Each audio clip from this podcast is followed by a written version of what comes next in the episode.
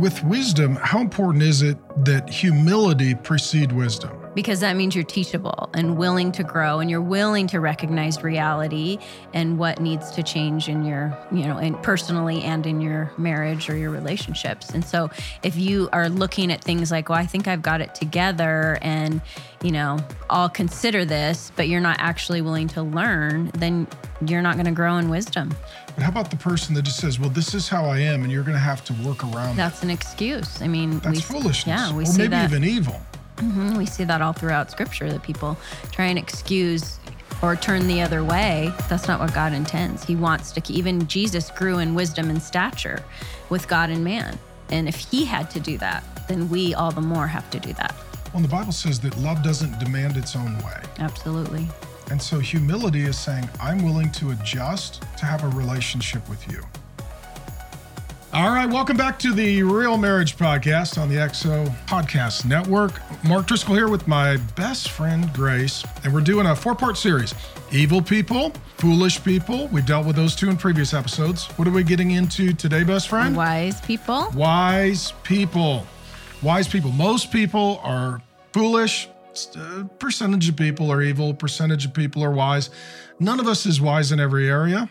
And, and if you think you are, you're foolish. May not be. you're foolish. the, the wise person knows they're not wise in every area. So maybe maybe you start off with, and we're working kind of through Proverbs, and we're saying read a proverb, a chapter a day, and it's got these categories of evil, foolish, and wise.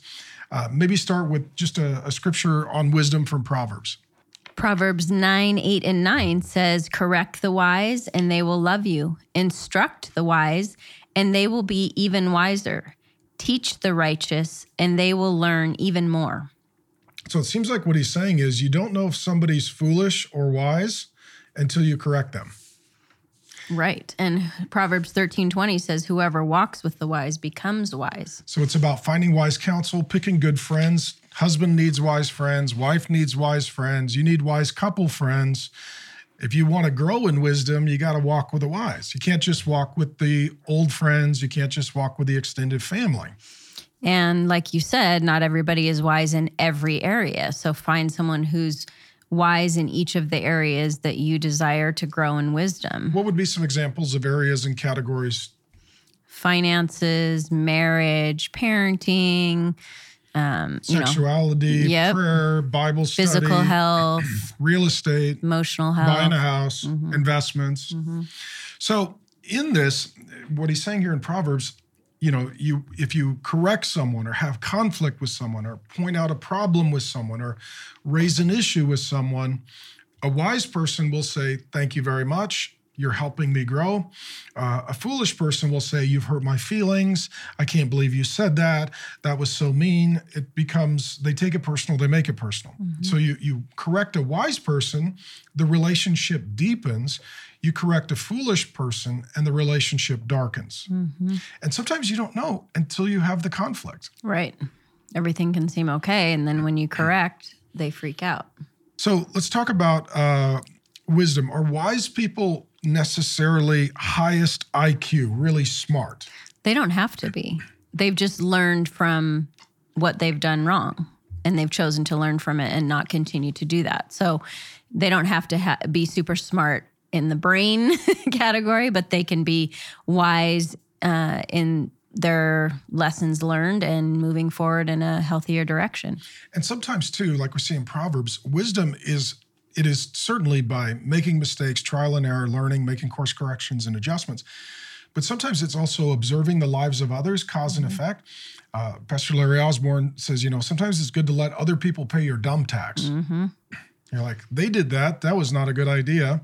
I'm going to learn from that. Yeah. And wise people will learn from their own mistakes and the mistakes of others.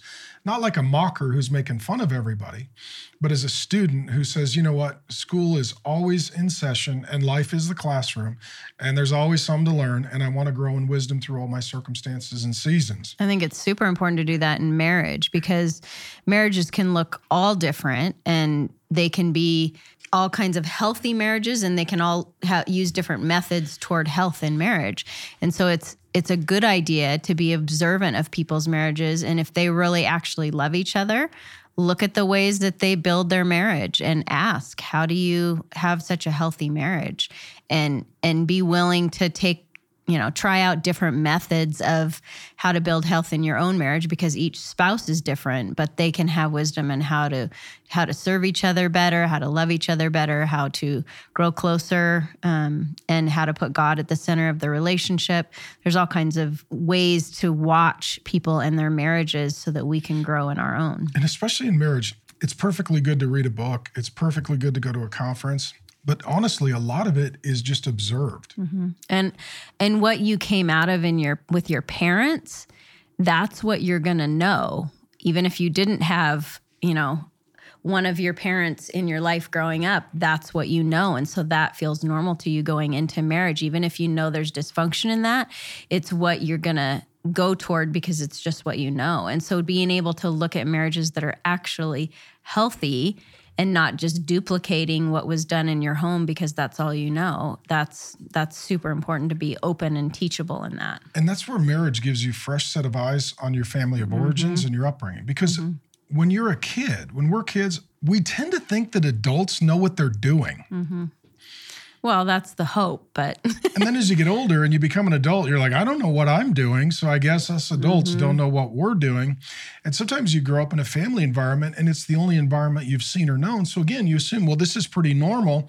And then maybe you go to school or church and you peer into other family systems. And then you get married and you're trying to architect how are we going to do our marriage? How are we going to do our family? And then you have new lenses on your family and you're like, man, maybe I came from an amazing family. It was better mm-hmm. than I mm-hmm. thought. I should have been way more grateful. Yeah. Or it's like, holy Homer Simpson, what a disaster we grew up in, Marge. Mm-hmm. I mean, mm-hmm. it's just, and so within that, growing in wisdom requires input of information, books, podcasts, sermons, but also observing of healthy family systems. Because yeah. sometimes it's just like the husband and the wife, they sit together and hold hands.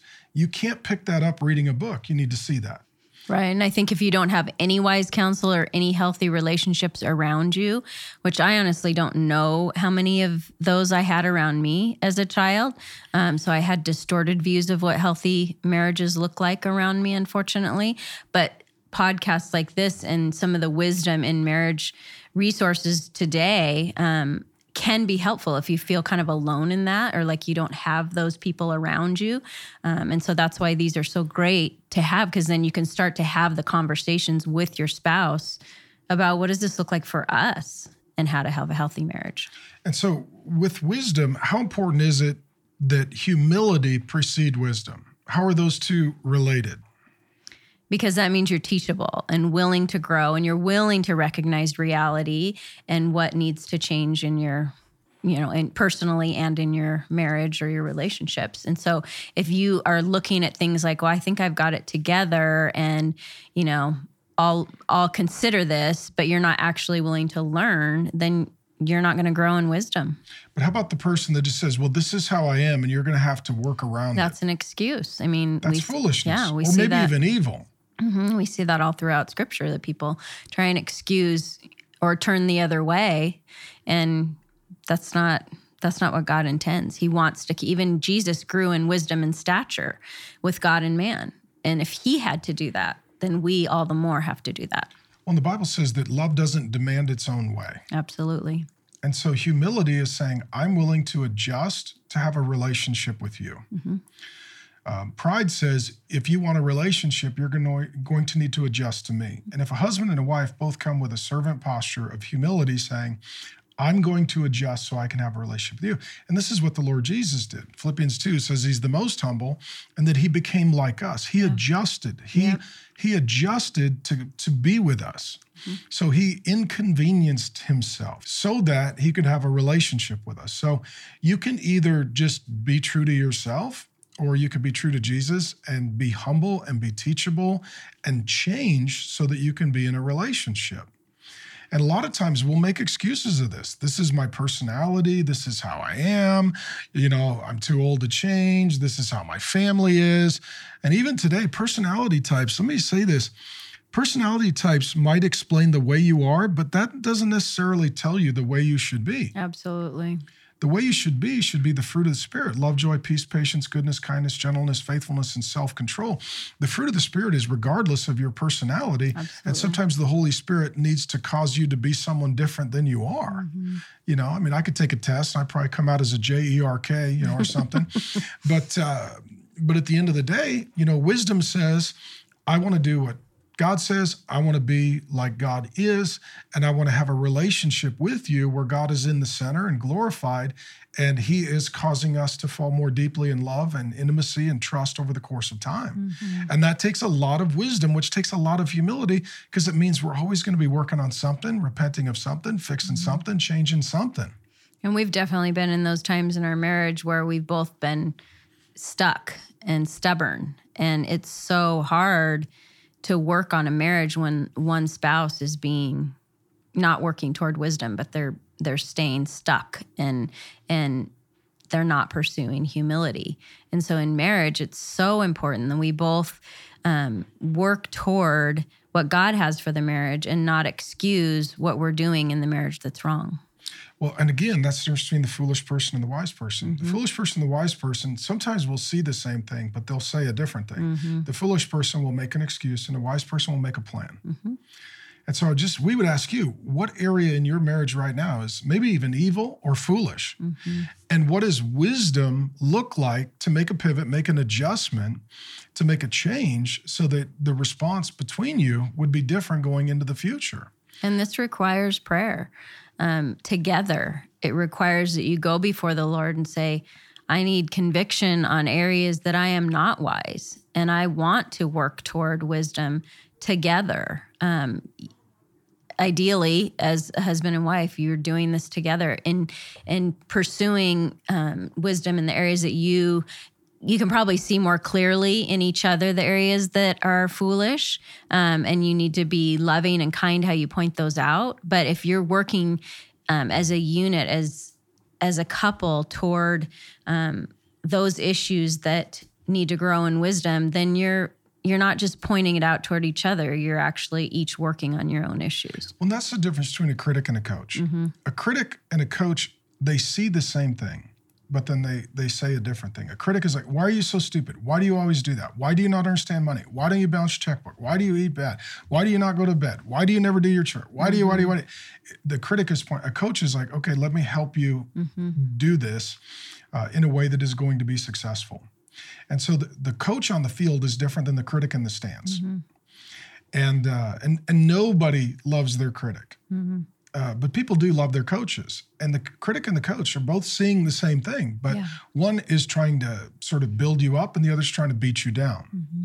And so, what can happen is when we see foolishness in our spouse, and we usually see it in our spouse a lot easier than we see it in ourselves, we got to ask: Am I going to be a coach here to help coach them in wisdom, or am I going to just be a critic? Because mm-hmm. if I'm a critic, they're probably never going to change. Right.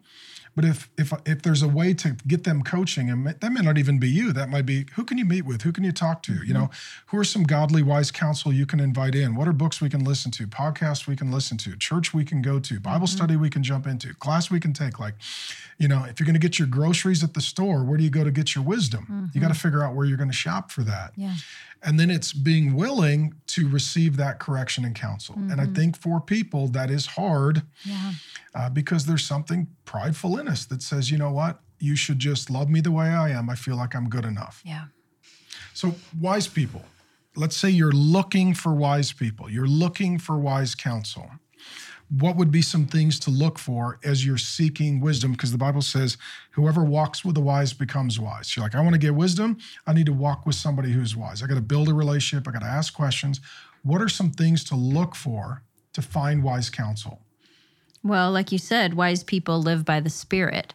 So you should see the fruit of the Spirit in that person love, joy, peace, patience, kindness, goodness, faithfulness, gentleness, and self control. You should be able to see those things as the person lives their life in front of you in their parenting, in their marriage, in their you know the way they handle their finances in their relationships around them. Like there's a consistency about them um, and they're they're able to just walk that way because they're empowered by the holy spirit. And sometimes these people are not upfront. They're not the visible leaders. Because they're humble and they're wise right. they're just faithful and sometimes they're they're not drawing a lot of attention to themselves Yeah. And so even in a ministry, sometimes it could be, well, I need to talk to the leader. I need to talk to the pastor. I need to talk to the person up front. It's like, actually, there are people in the church that have wisdom in areas that the pastor doesn't and the people up front don't. Mm-hmm.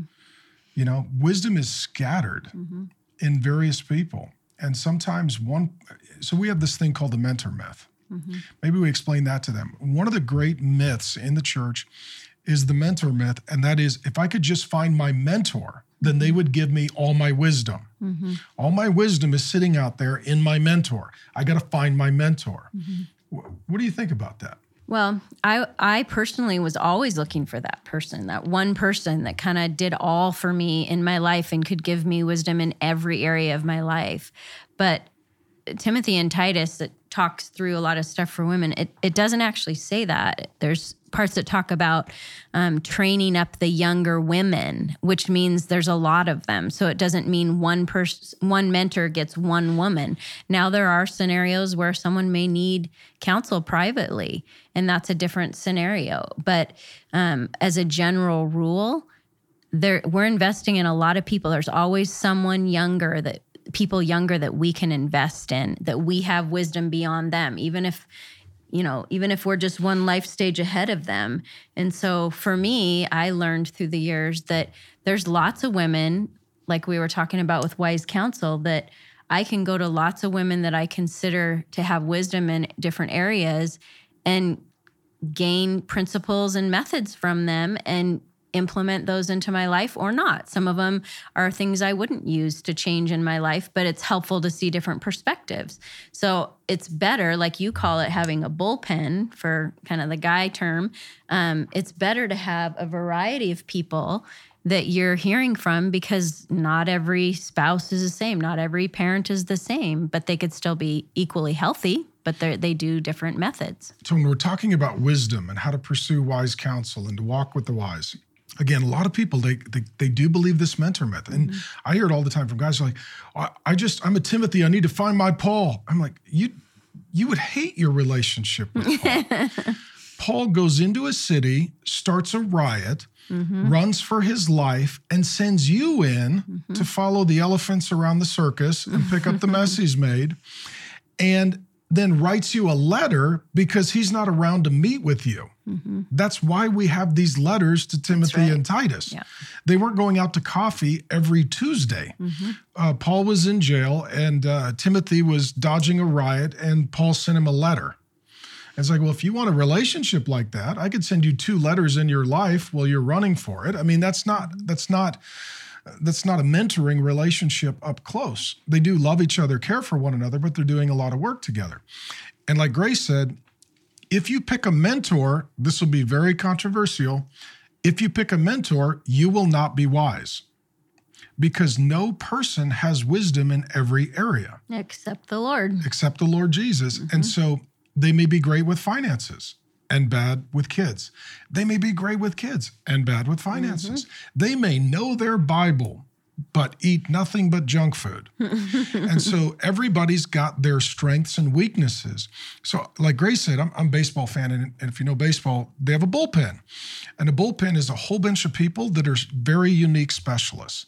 There's a lefty, there's a righty, there's somebody that throws 100 miles an hour, there's a, somebody that throws a you know 75 mile an hour curveball. Closer. There's a closer that's good for three batters. There's a long reliever that's good for three innings. Everybody's got a specialization. You need to think through if you want to grow in wisdom as a couple, who's in your bullpen? Mm-hmm. Who do you call on finances? Who do you call on health? Who do you call on parenting? Who do you call on marriage? Who do you call on trauma? How do, who do you call if there's addiction? Grieving. grieving um, how do you who do you call on dealing with uh, extended family and adult Abuse. relatives abuse i mean Addiction. bible i mean whatever whatever your needs and things are and these areas for wisdom they change throughout life like when you're newly married you may Yeah. not be 100% thinking about what to do with a two-year-old Right. Once you get a two year old, that's pretty much all you're thinking about. Mm-hmm. You may not be thinking about, you know, on your honeymoon, empty nest when kids leave, something that we're closer to. But as that day approaches, who can you invite into the bullpen that has done that well and has good relationship with adult children, for example, and can help you navigate that upcoming season? Yeah. So what, what we're saying is that ultimately, uh, evil people live by the demonic, and you need to have professional relationship. Um, foolish people live by the flesh. You need to have a pastoral relationship. Wise people live by the spirit. You need to have a personal relationship. Mm-hmm. Those are the people that you confide in and invite into your life and relationship. But what we would say is you need to agree on who those people are. Yes. Who the wife goes to for wise counsel, the husband needs to be approving of that. Who the husband goes to for wise counsel, the wife needs to be approving of that. Who you're going to meet with and confide in as a couple. Could we talk to you about our sex life or our money? You better agree on that. Mm-hmm. And if you don't agree on that, you've got to pray until you come to agreement on who you're going to invite in. Yes. Because one of the most foolish things you can do is invite the wrong people in to give you counsel. And that's not wise counsel. Right. That's just somebody with an opinion or advice. And that's not always helpful. Yeah. No, it can do more harm than good. We'll see you in the last episode. Again, if you missed the first one, evil people. Second one, foolish people. This one, wise people. Last episode coming up next, we're going to deal with six kinds of relationships that you can have with these three kinds of people.